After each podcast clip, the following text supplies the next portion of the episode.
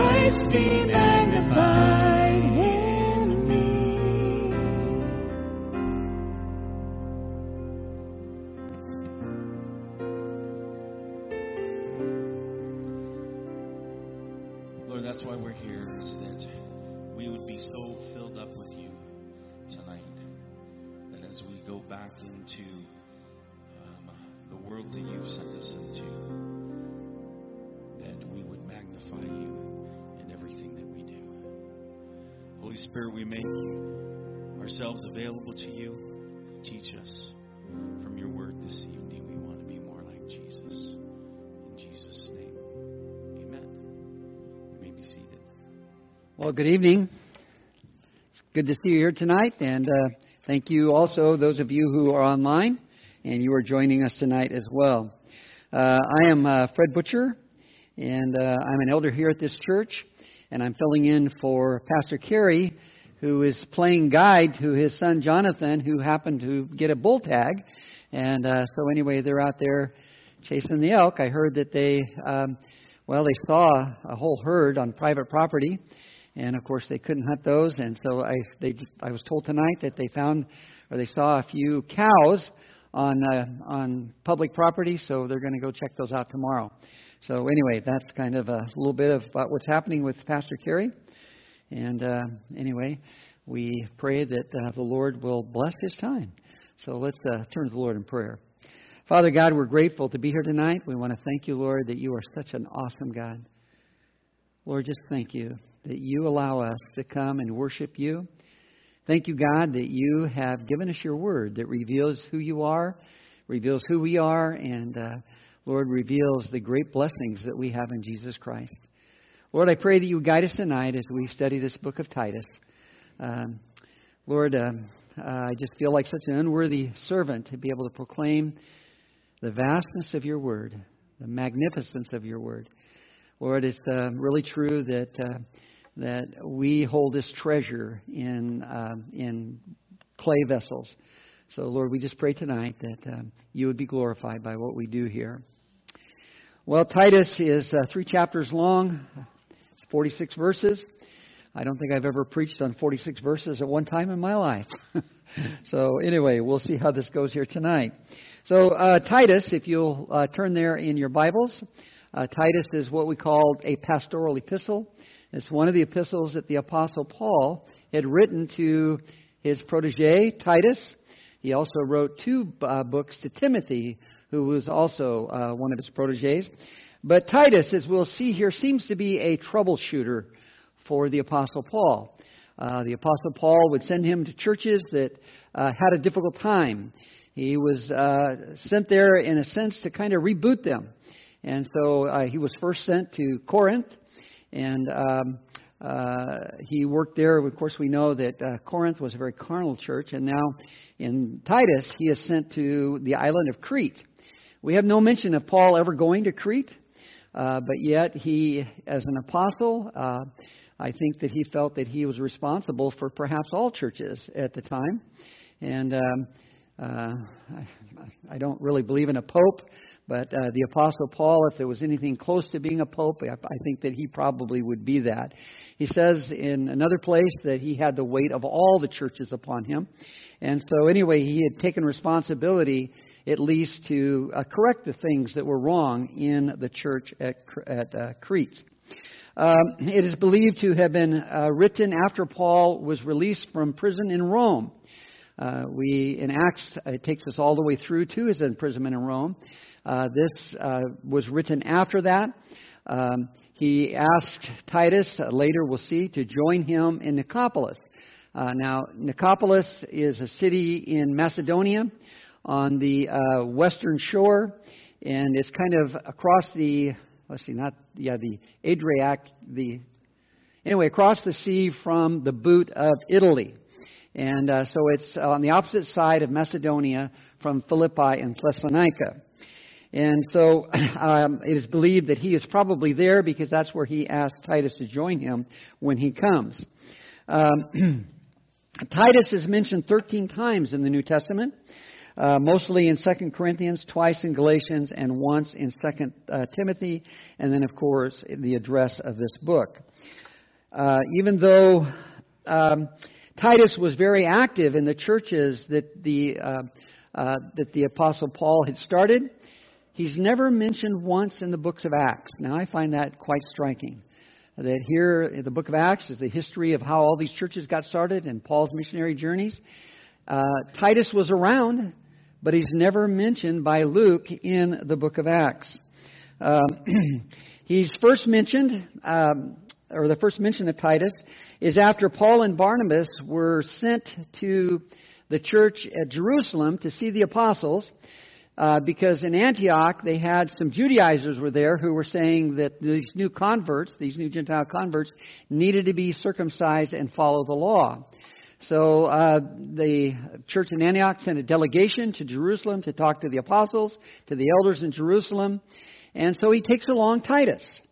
And uh, it says here that Titus was not compelled to um, to be circumcised. And then later, when Paul goes on a second missionary journey, he gets to Troas and he says these words. He says, I had no rest for my spirit, not finding Titus, my brother. But taking my leave of them, I went on to Macedonia. So eh, even though Titus is mentioned here in um, that, uh, that was that was in uh, Second Corinthians, he's not mentioned in the book of Acts. He's not mentioned as part of the team that went with Paul at this time. And then in 2 Corinthians uh, chapter 7 verses 6 and 7 it says, "But God who comforts the depressed comforted us by the coming of Titus, and not only by his coming but also by the comfort with which he was comforted in you, as he reported to us your longing, your mourning, your zeal for me, so I rejoice even more." So evidently uh, Paul had sent Titus or left Titus in Corinth after he left to kind of take care of that church there. Now we know that Corinth had a problem, and their problem had to do with immorality. It was a very carnal church. And so I, I looked uh, at, at Titus as kind of being a Paul's troubleshooter. He was sent to these troubled churches to try to help them straighten out. Um, let's see, uh, Paul uh, uh, after Titus had come to Paul at that time, then he comforted him about what was happening in Corinth. And then Paul sent him back there. It says in 2 Corinthians 8 6, he says, So we urge Titus uh, that as he had previously made a beginning, so he would also complete in you this gracious work as well. So he sent him back to Corinth to complete the work that needed to be done there. Um, as um, Titus was left to strengthen this, uh, this troubled, immature church in Corinth, he was also then sent to the immature and troubled church in Crete. Whereas the church at um, Corinth was, was worldly, the church in Crete seemed to be legalistic in Titus 1, verse 10 and 14, it says, For there are many rebellious men, empty talkers, deceivers, especially those of the circumcision. And then in verse 14, not paying uh, attention to Jewish mints and commandments of men who turn away from the truth. So again, uh, just as a reminder, then Titus was Paul's troubleshooter. He went to Corinth to straighten up the carnality that was in that church, and then later he was sent to Crete to straighten up the legalism that was uh, apparent in that church as well. So let's go to chapter 1. We'll just go ahead and read through this first chapter. You can follow along as I read. Paul, a bondservant of God and an apostle of Jesus Christ for the faith of those chosen of God and the knowledge of the truth which is accordance to godliness. In hope of eternal life which God, who cannot lie, promised long ages ago but at the proper time manifested even his word and the proclamation with which I was entrusted according to the commandment of God our Savior. To Titus, my true child in common faith, grace and peace from God the Father and Christ Jesus our Savior. For this reason I left you in Crete, that you would set in order what remains and appoint elders in every city as I directed you. Namely, if any man is above reproach, the husband of one wife, having children who believe, not accused of dissipation or rebellion. For the overseer must be above reproach as God's steward, not self willed, not quick tempered, not addicted to wine, not pugnacious, nor fond of sordid gain, but hospitable, loving what is good, sensible, devout, just, self controlled, holding fast the faithful word which is in accordance with the teaching so that he will be able both to exhort in sound doctrine and to refute those who contradict. For there are many rebellious men, empty talkers, deceivers, especially those of the circumcision, who must be silenced because they are upsetting whole families, teaching things they should not teach for the sake of sordid gain. One of them, a prophet of their own, said, Excuse me. Cretians are always liars, evil beasts, lazy gluttons. This testimony is true. For this reason, reprove them severely, so that they may be sound in faith, not paying attention to Jewish myths and commandments of men who turn away from the truth. To the pure, all things are pure, but to those who are defiled and unbelieving, nothing is pure. But both their mind and their conscience are defiled. They profess to know God, but by their deeds they deny Him, being detestable uh, and disobedient and worthless for any good deed. Now, tonight, as we get into God's Word here, I believe that God doesn't just give us His Word for nothing to entertain us. I think that God gives us His Word to change our lives. And I think that each time that we get into God's Word, that we should come with the idea that we're going to hear from Him. That He's going to speak to our hearts. That He might convict us of something that's going on in our lives that shouldn't. That challenge us to do things that perhaps that we're not. So tonight, I would like for each one of you to think about one takeaway that you are going to take away from the study in the book of Titus tonight. Perhaps a commandment that God has given you, or a challenge, or um, maybe something from a way to apply your faith in some specific ways. So as we're going through this passage tonight, I just challenge you just to, to be looking for what God is saying to you and what He wants you to take away tonight. So let's begin here. Paul, a bondservant of God and an apostle of Jesus Christ, for the faith of those chosen of God and the knowledge of truth which is according to godliness. You know, this is uh, just many times we just kind of skim over these introductions to these books. Uh, but I'd like to just uh, briefly pause here as we uh, look at this introduction. So he talks about himself being a bondservant of God. That means that he was dedicated to volunteer his life to serve God. Um, I think that we, all of us, need to look at our lives like that. All of us who are believers. Because we have been redeemed by a price, and that was the blood of Jesus Christ. We belong to Him. He bought us, He redeemed us. So therefore, we belong to Him. So, with that in mind, I want you to be thinking, you know, along these terms, uh, and your prayer to God could be something like this God, you tell me what to do, and I'll do it. Because that's what a servant would do waiting to hear from his master. He says that he was an apostle of Jesus Christ for the faith of those chosen of God. Paul uh, was called to function as an apostle, as a messenger of God. Um, this last week, as I was beginning the study in this passage right here, God used these verses in my life. Um, uh, last year, um, I'd helped my son, who lives in Salem, build a house in Rockaway. It's a beach house. And uh, so now it's all done, and so he's renting it over the weekends. But during the week, it kind of just lays there and nobody's using it. And he is offered to let us use his house during the week for no charge at all. And um, so, you know, that's kind of a cool thing. We can go to the beach and spend several days there and walk on the beach and throw our ball for the dog to chase and, you know, just, just hang out at the beach. It's kind of fun. And so, anyway, I was thinking about doing that. And. Um, and then I remembered that I teach classes uh, at the Christian school on Thursdays. And I thought, well, um, how can I do that? I also teach a, a class on Monday nights. And so that means that if I were to go to the beach, I couldn't go until Tuesday morning, and then I would have to come back by Wednesday. So it just kind of give us, you know, and it's like a two-hour drive there and a two-hour drive back, and it's not really kind of worth it just going down for that little bit of time. And I thought, well, you know, if I didn't have to teach that class on thir- those classes on Thursday at the Christian school, you know, then I could have like, you know, the whole week to be there at the beach. And I, you know, I seriously thought about giving up teaching those classes. And then I read this passage here where it says that Paul was called to be an apostle for Jesus Christ. And I thought, you know, I don't think God has called me to be retired. That's not my job, all right? I think He's called me to make disciples.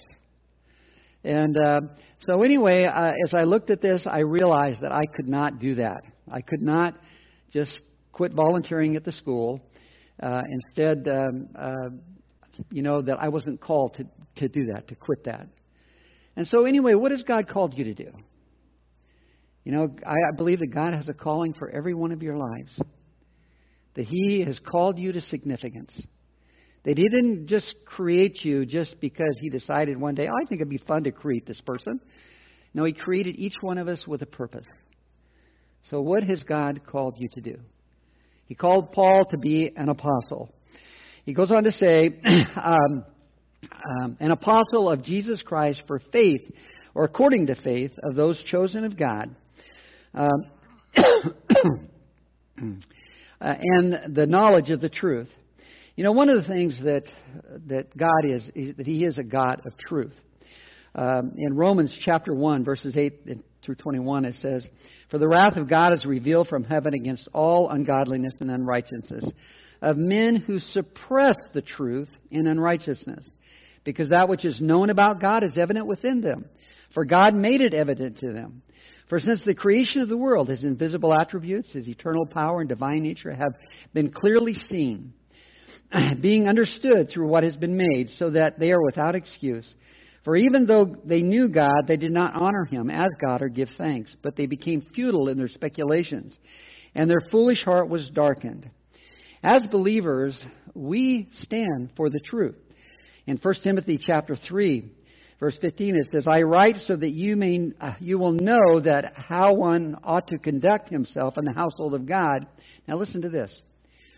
Which is the church of the living god the pillar and support of the truth. You see we as a body of christ are the pillar and the foundation of truth in this world. We are god's mouthpiece here upon earth. And uh, um, so we stand with this God of truth. We stand for the truth. Uh, later here, we're going to talk about the fact that God cannot lie. You know, I thought about this for quite a bit because we live in a world of lies. Anybody heard any lies recently in the media? You know, uh, I I just am astounded at some of the lies. But God cannot lie. So therefore, we as His representatives, can we lie? I don't think so. We cannot lie. But you know, there's something else. I don't think we can condone lying either, or lies, can we? You know, some people say that we have to go along with, you know, the way people look at themselves uh, in order to really love them and just to kind of be kind and nice to them. But, you know, in Proverbs it says that a liar hates those that they lie to.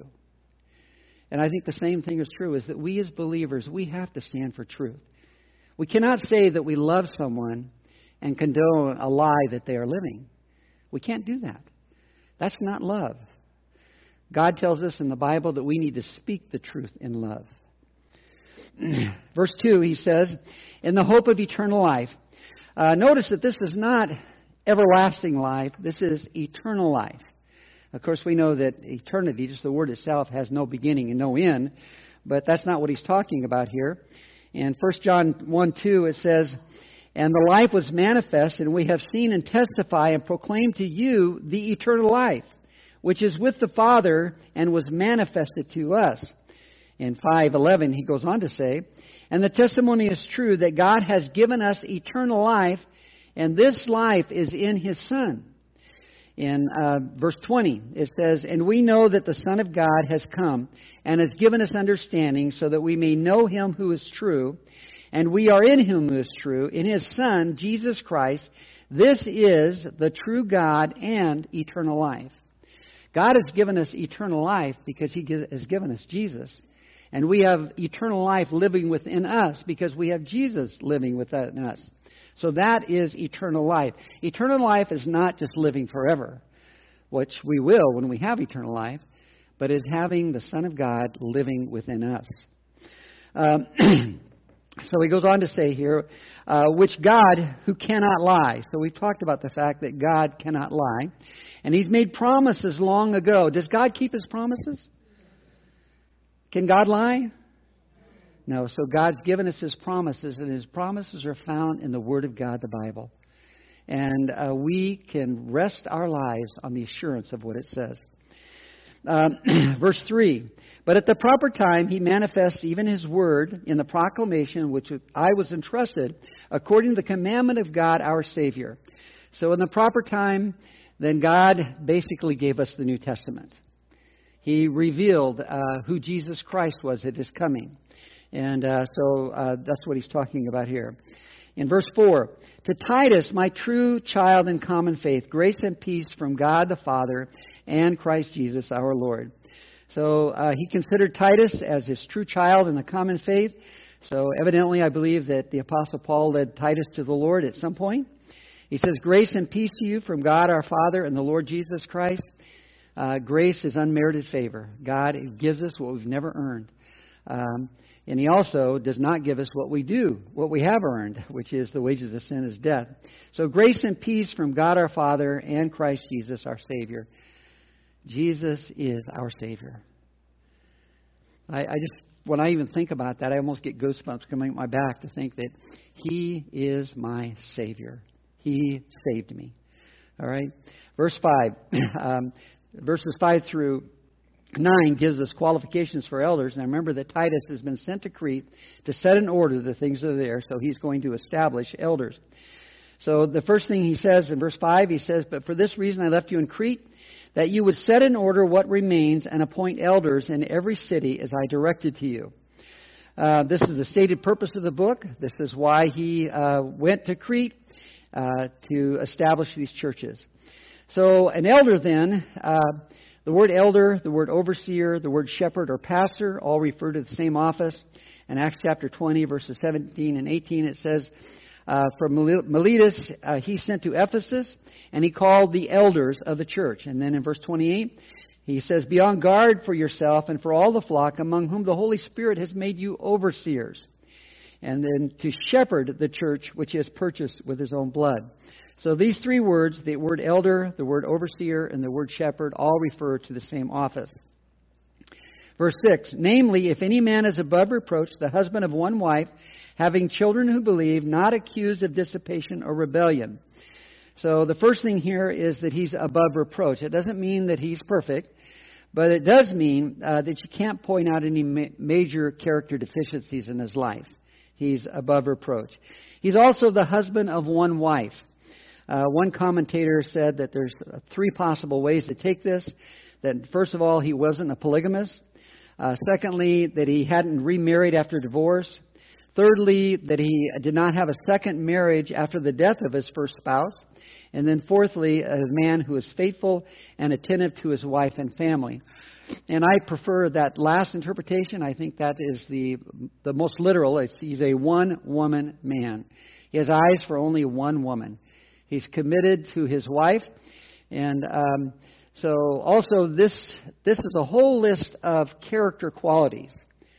If this had to do with the fact that he had been married before and remarried, then uh, that would be a historic quality, not a character quality. So that fits in the context of what he's saying here.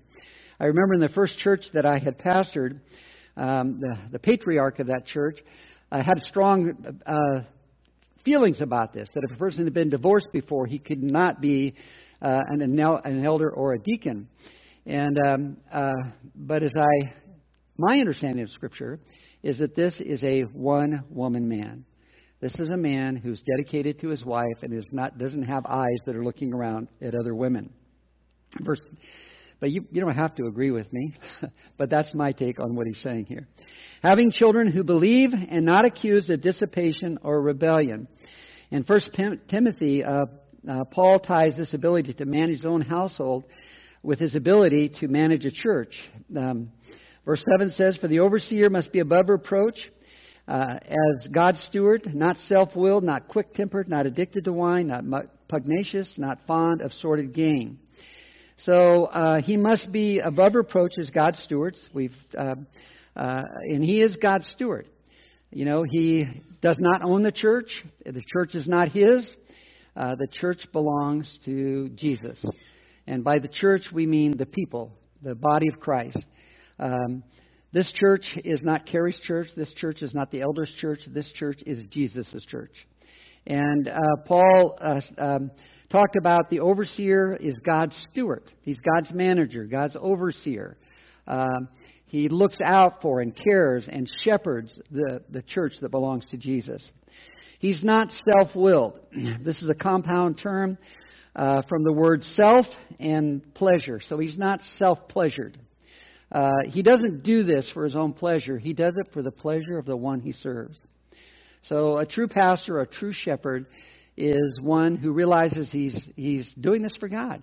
He's not doing this for himself. In Acts chapter 20, again in verse 28, he says, Be on guard for yourselves and for all the flock among which the Holy Spirit has made you overseer. So this person is called by the Holy Spirit, and he's to shepherd the church which belongs to God, which he purchased with his own blood. You know, I believe that the most precious substance in all the universe is the blood of Jesus Christ. It's the only thing that can give eternal life. And Jesus Christ gave his blood to purchase the church. So if you are using the most precious thing in the universe to purchase something else, then that thing that you purchase must be very, very valuable. So I believe that we as the church are very, very valuable to God. He loves you, He cares for you, He wants you. Um, you are extremely important to Him. So he goes on to say, not quick tempered. um, did you know that losing your temper is stupid? You know, the most stupid things I've ever done is when I've lost my temper. You know why it's the stupidest thing? It's because you end up usually hurting the people you love the most. Now, how stupid is that? Anyway, so not quick tempered, not addicted to wine. I guess we don't need to go too much into that. He's not pugnacious. In other words, he's not uh, he's not a guy that likes to fight, has a chip on his shoulder. Uh, he's not fond of sordid gain. That means he's not in it for the money. Uh, verse 8, but he's hospitable, loving what is good, sensible, just, devout, self controlled. Um, he's hospitable. That word means a lover of strangers. You know, we get the opportunity to practice that every Sunday. Every Sunday when I come here, I see people that I don't know. I think it might be my age, you know, but uh, maybe I've just forgotten. I usually forget their names, but um, we have the opportunity to be hospitable every Sunday or every Wednesday. You know, if you see somebody you don't know or you don't remember knowing or you don't remember their name, go up and introduce yourself. Be hospitable. Entertain strangers is the literal interpretation of that word. So entertain them. Uh, reach out to those. And, you know, I'm kind of an introvert, and it's kind of hard for me to do that. But through the years, God, with God's grace, I've been able to do it. But just reach out to others. Be hospitable. Entertain strangers. Okay. Uh, he also loves what is good. Instead of uh, loving perverse things, he loves what is good. Uh, he is sensible. Uh, that means he avoids extremes. Um, he's reasonable. He's just. That means he's fair and uh, he doesn't give favoritism. He's devout, and this reflects his relationship between duty toward God and duty toward men. So in um, the New Testament, it talks about devout Gentiles, and these were Gentiles who were seeking God through Judaism. So he is a God seeker. And self controlled. Um, that's one of the fruit of the Spirit. Uh, anybody here struggle with that one? I tell you, I do. Uh, self control. I think uh, I could be a lot more self controlled than I am. You know, I could control what I eat better. I could exercise more. I could study more. I could. Anyway, so this uh, he, he is characterized by being self controlled. Verse nine, holding fast the faithful word, which in accordance with the teaching, so that he will be able both to exhort in sound doctrine and to refute those who contradict. So he's holding fast to the uh, faithful Word of God. Uh, he believes in the inerrancy of Scripture. He believes that it actually is the Word of God. And he teaches it as if it's the most precious thing or precious knowledge that we have. Uh, he values what God's Word says. Um, so he holds fast, uh, fast the Word of God. Um, so that he's both able to exhort in sound doctrine, he's able to teach doctrine. So our pastors, our elders, they need to be able to teach God's word. They need to be grounded in God's word. Um, and then also, they may be able to refute those who contradict. So they have to have a knowledge enough of God's word that they are able to teach it, and they're able to defend what it says against those who contradict. Verse 10 For there are many rebellious men, empty talkers, and deceivers, especially those of the circumcision. So there are many um, rebellious men, that is, those who refuse to submit to authority. They're empty talkers. That means that what they're saying is just kind of vain. Um, they do not speak from the authority of the Scriptures, but from their world uh, perspective. They're deceivers.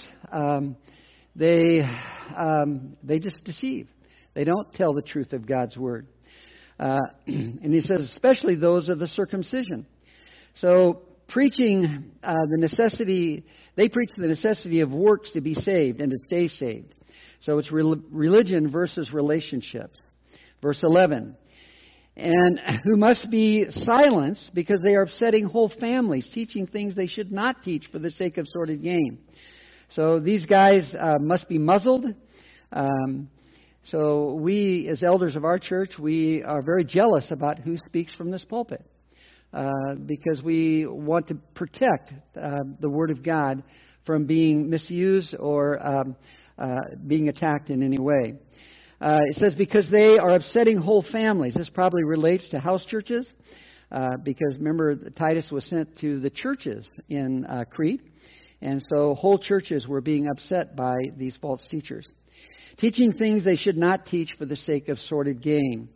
They weren't in it because they saw themselves as uh, stewards of God's church or God's people.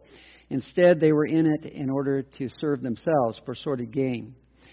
So, one of the aspects of being an elder is that they don't really care about money. That's not what they do, why they do what they do.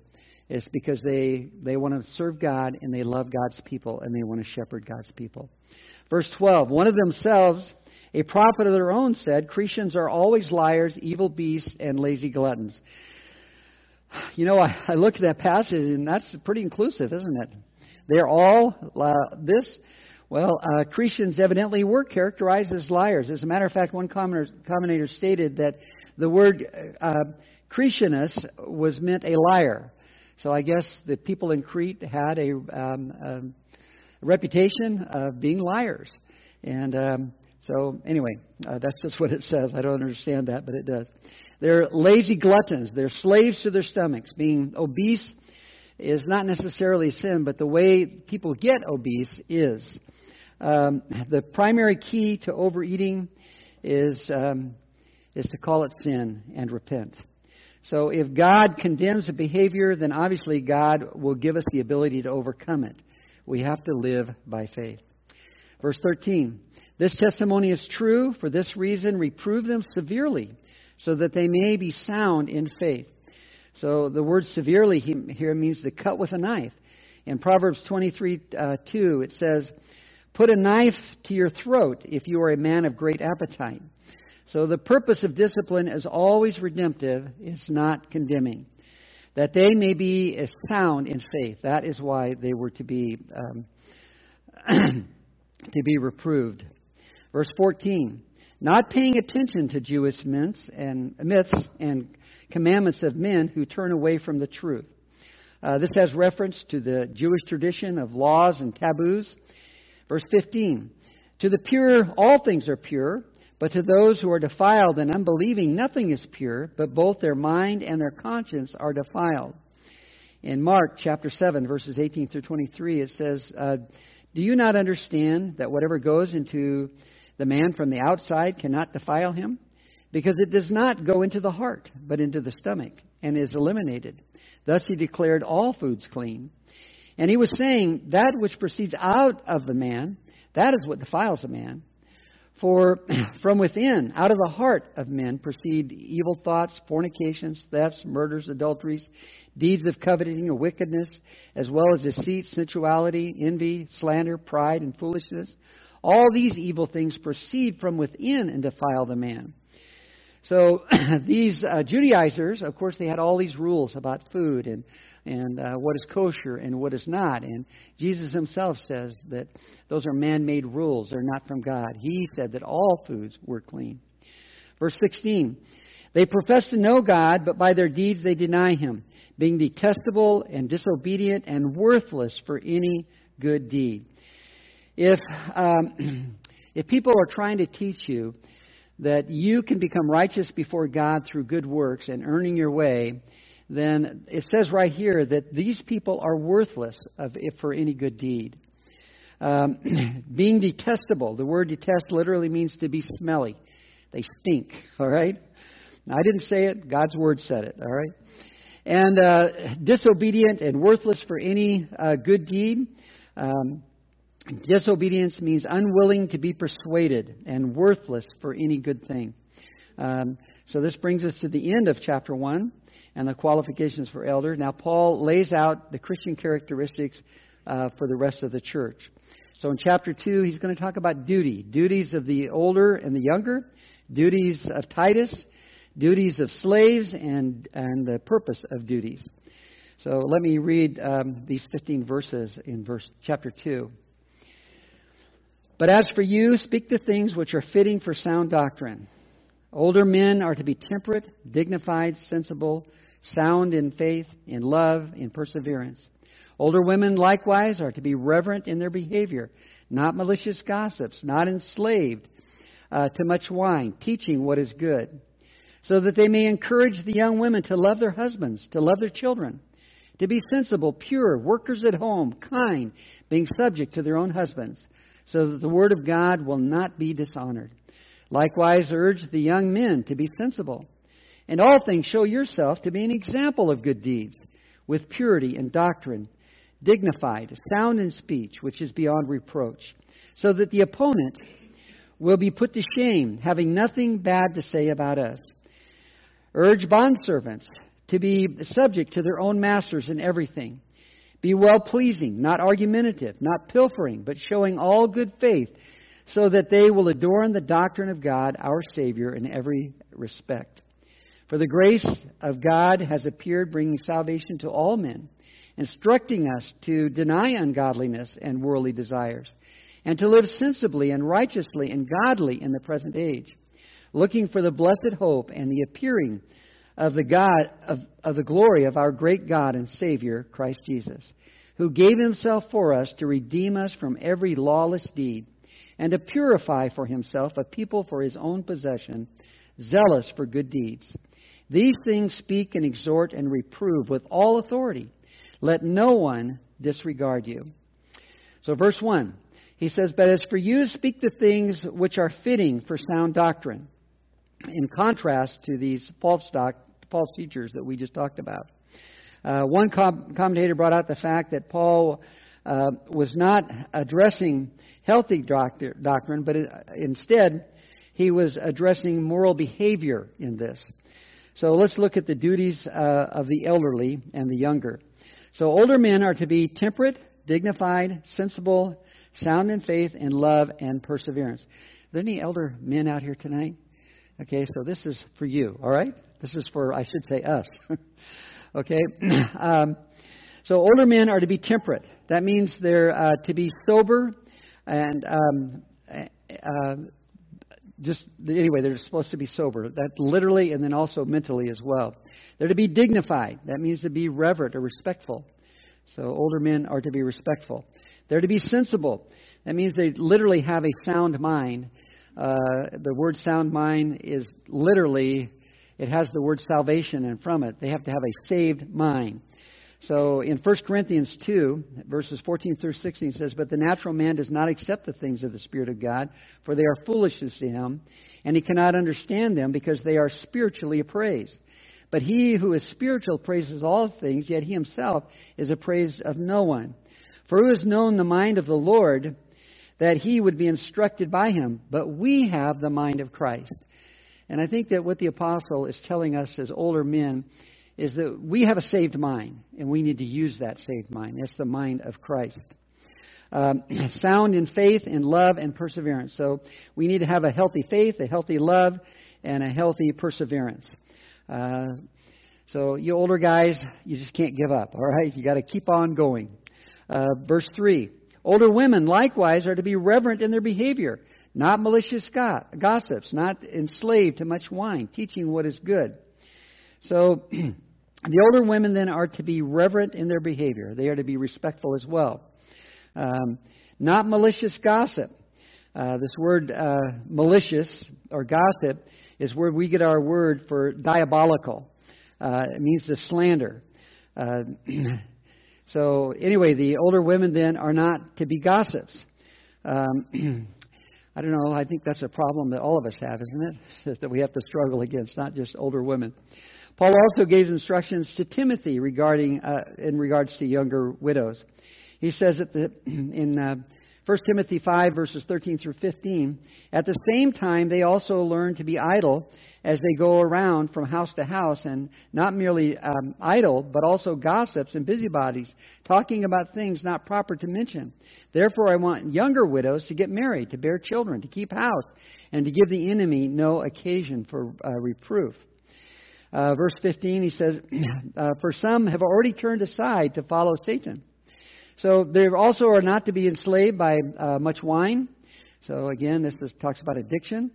Uh, you know, wine is not the only addiction. We can have a lot of addictions today, and I think this probably by application refers to them all. Teaching what is good. Uh, they have to have a ministry of teaching. Why? Uh, verse 4 says, so that they may encourage the younger women to love their husbands, to love their children. So um, this is what the older women's ministry should be, is to younger women, uh, he says. So the word encourage here where it says to encourage young women, uh, it's, it's, it's um, the verb form of the word sensible in verse 2. So that they may have a saved mind, um, the young women, so that they may think like Christian young women, and how to, and that's how they are to think. So that's what the older women are supposed to do. Is supposed to uh, teach the younger women um, to be sensible, or the word encourage means to, to have them be sensible, to love their husbands and to love their children. Um, so this word here, love, it means affection. So it means that they are to have affection for their husbands and children. And um, and then it goes on and says, uh, verse five, it says, "Be sensible." To be pure, workers at home, kind, being subject to their own husbands, so that the word of God may not be dishonored. So they too must have the saved mind. They must be sober and sensible. They must be pure. That means free from defilement. They're to be workers at home. Uh, so does this mean that uh, younger women cannot work outside the home? Well, I think what he's talking about here is is that um, the home is their primary calling. Is that they're called to be mothers, to love their husbands and their children. Uh, they also must be kind. Uh, that means that they must be benevolent and good. Uh, being subject to their own husbands. It means to arrange themselves under the authority of their husbands. Um,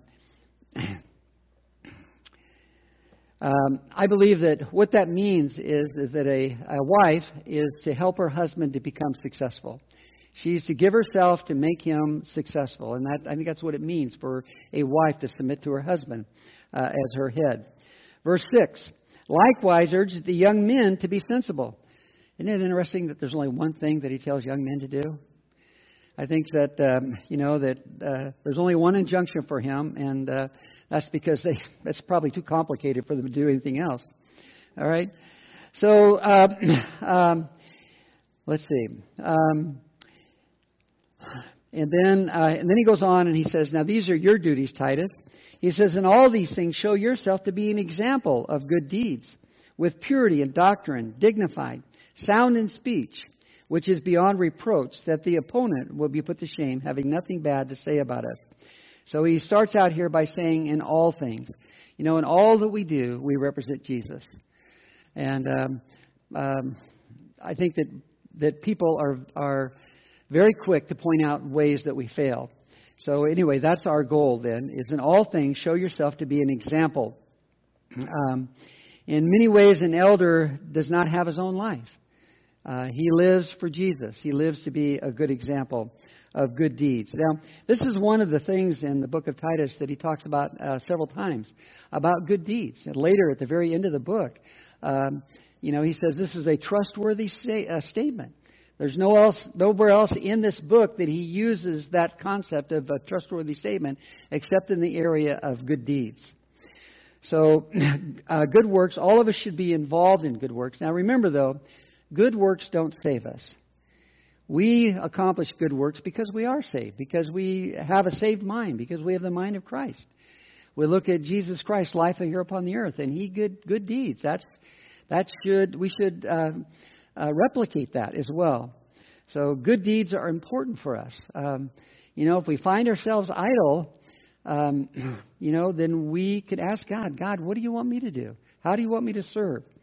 Um, So he goes on to say, with purity and doctrine. Purity and doctrine is um, is a doctrine that is not corrupt. You know, um, in my years of, of ministry and being a pastor, uh, you know, I come across different doctrines that were very difficult to understand.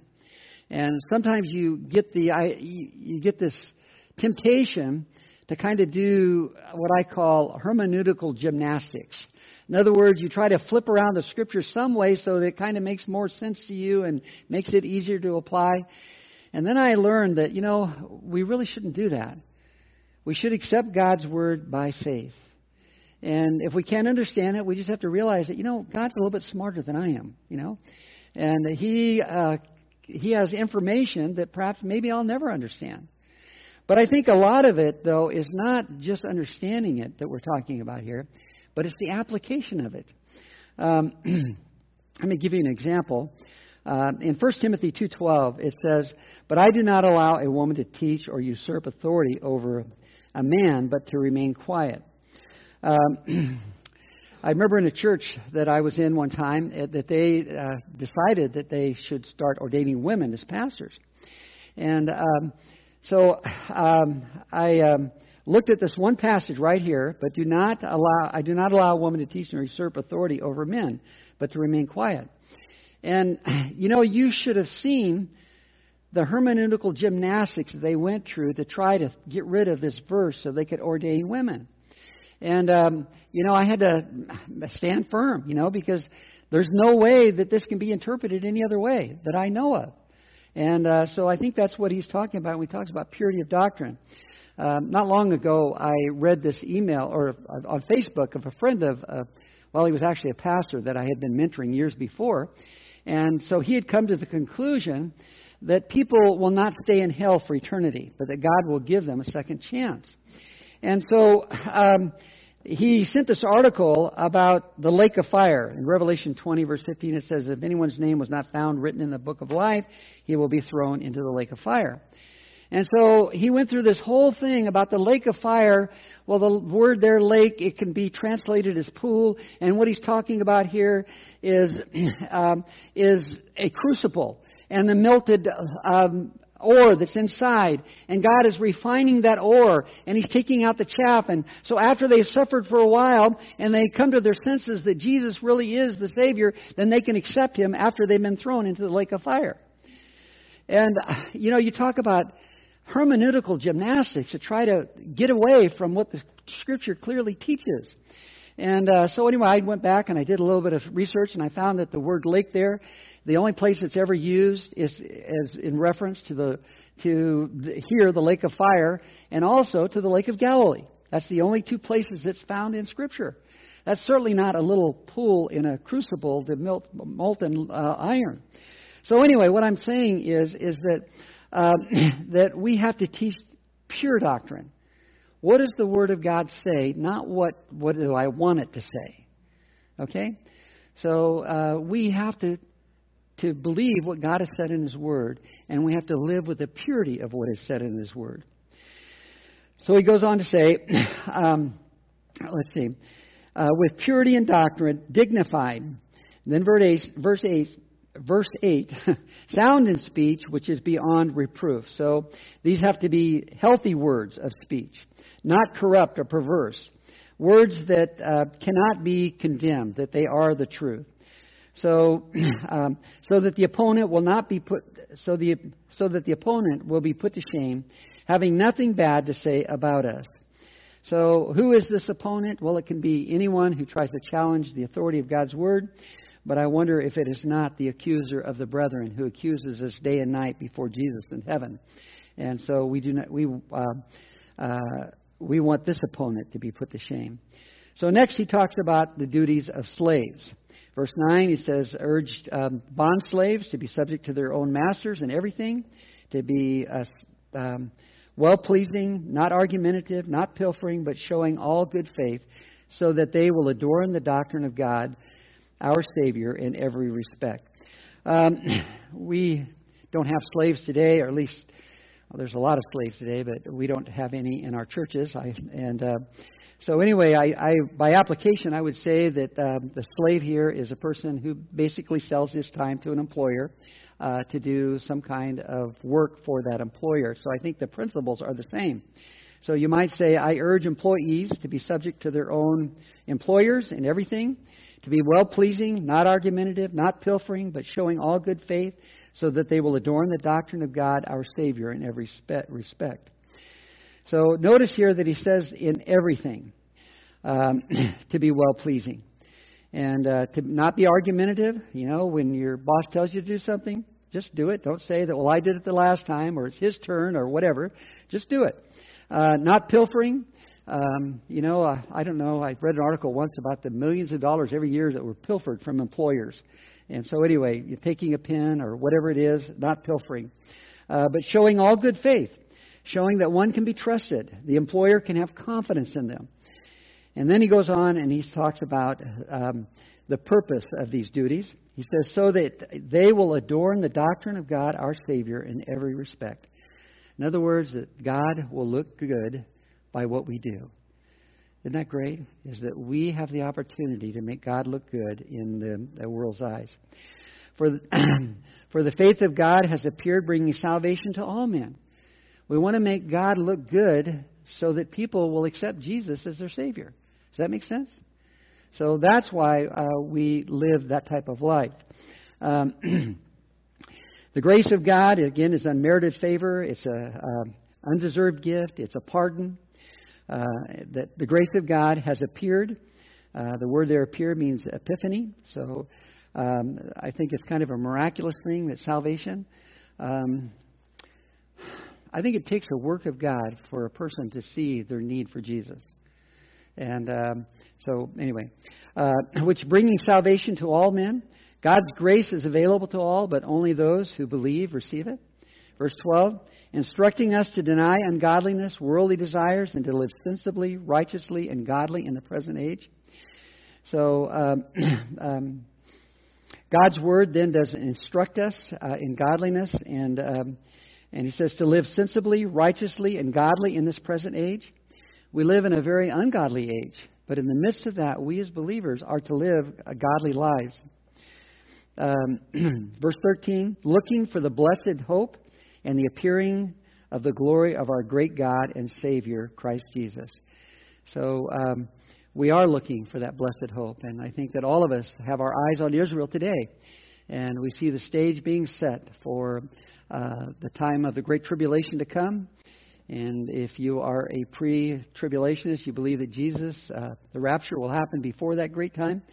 And I don't know about you, but I'm getting ready to take off here anytime. All right? Jesus is coming uh, to meet us in the air. Um, verse 13. Oh, wait a minute. Let's see. It's one thing I forgot here I was going to bring out. Um, okay, verse 13. Looking for the blessed hope and the appearing of the glory of our great God and Savior Jesus Christ.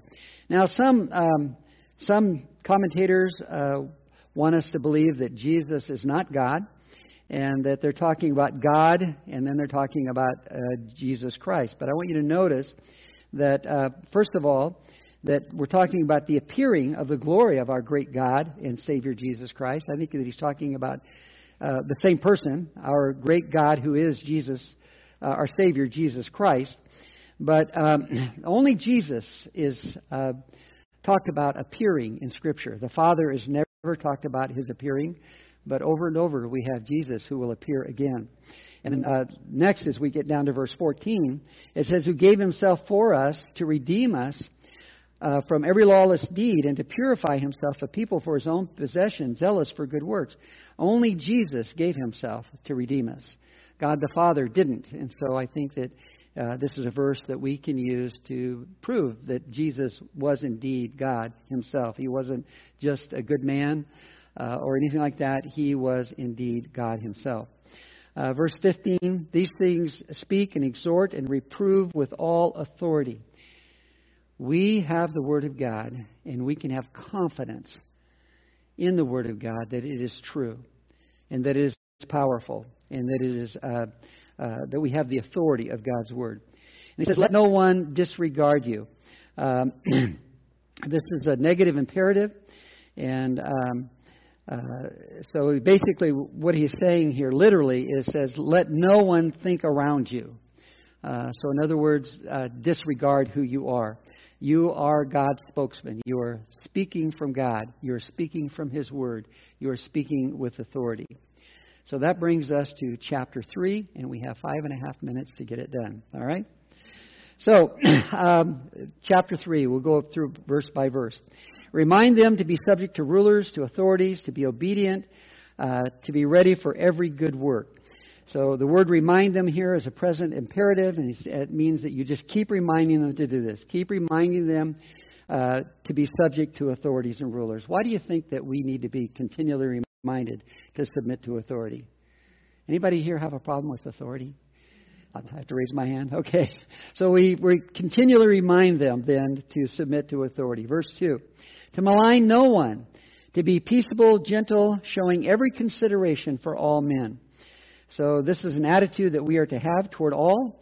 Um, uh, my wife, she has this saying uh, that when someone says something or does something that's kind of offensive, she says, "Well, we just go about business as usual." You know, we don't hold it against them. Uh, we just we just go on, just like it never happened before. And I think that's the kind of the meaning here uh, in this verse as well, um, showing consideration for all men.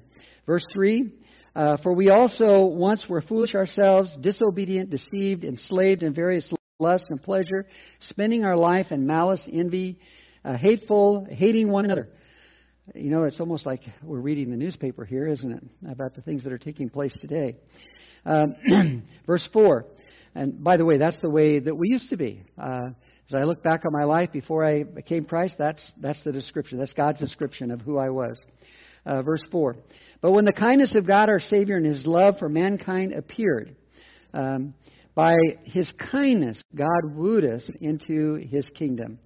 And I look at my own testimony and I think back uh, when someone shared the four spiritual laws with me. Law one is that God loves you and has a wonderful plan for your life. And I thought, if that is that really true? I'd never heard anything so good in my life. I always thought of God as just being this God waiting for me to step out of line, and I had stepped out of line plenty of time, and He was going to zap me, and that was my. I pictured an angry God up there, ready, to, and I deserved it. I deserved His anger and His wrath because I was a sinner. And um, but anyway, in kindness, you know that God loves you. God wants you.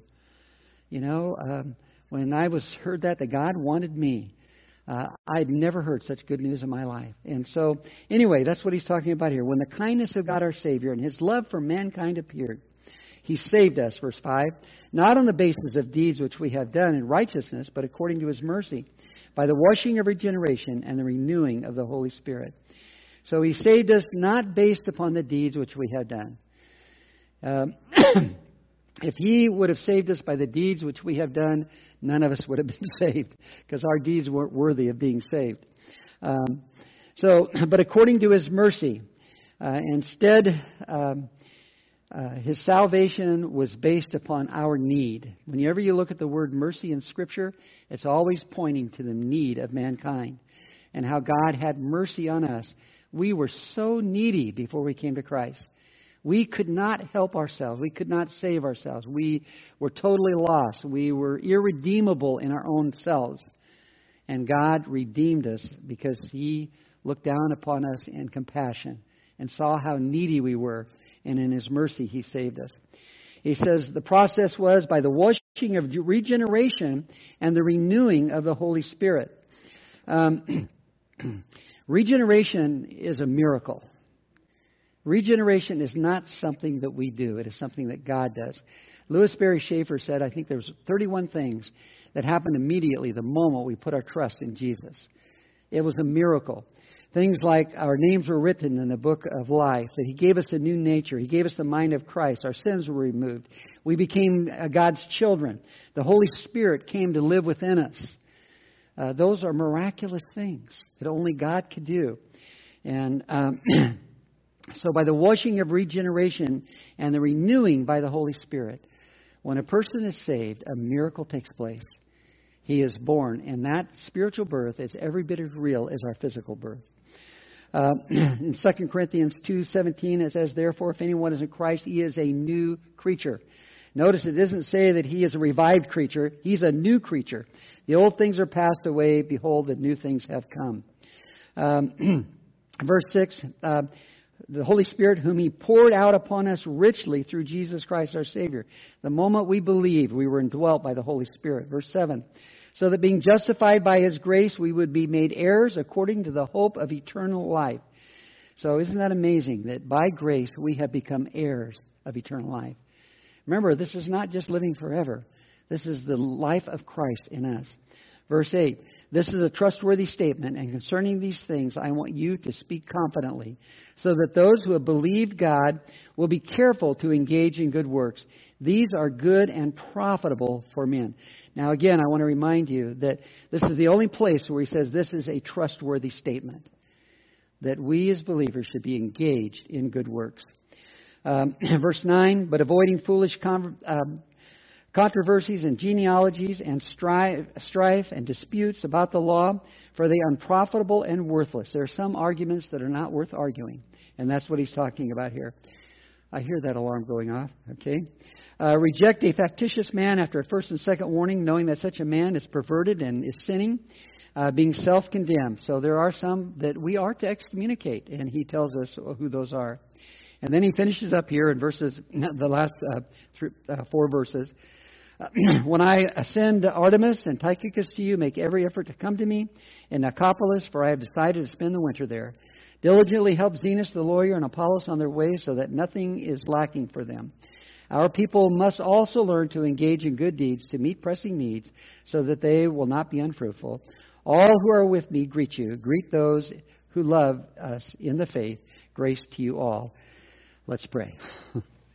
Father God, again, we just want to thank you for this book and thank you for the instruction that it gives us. Thank you for the picture that it gives us and how we should live. So, Lord, I just pray for each one of us here tonight that we might take something away, something that we will change in our lives, a conviction that you've given us that we will make a commitment to. I pray in Jesus' name. Amen.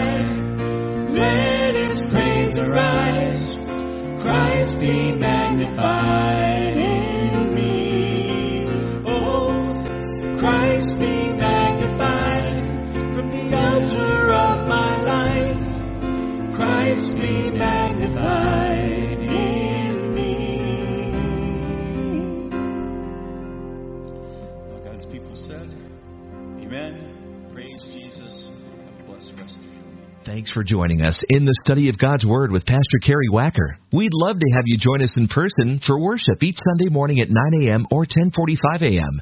We also meet Wednesday nights at 6:30 p.m. Warren Community Fellowship is located at 56523 Columbia River Highway in Warren, Oregon, between Scappoose and St. Helens. For more information about Warren Community Fellowship or about WCF Ministries, call us at 503 397 4387. And don't forget to like us on Facebook.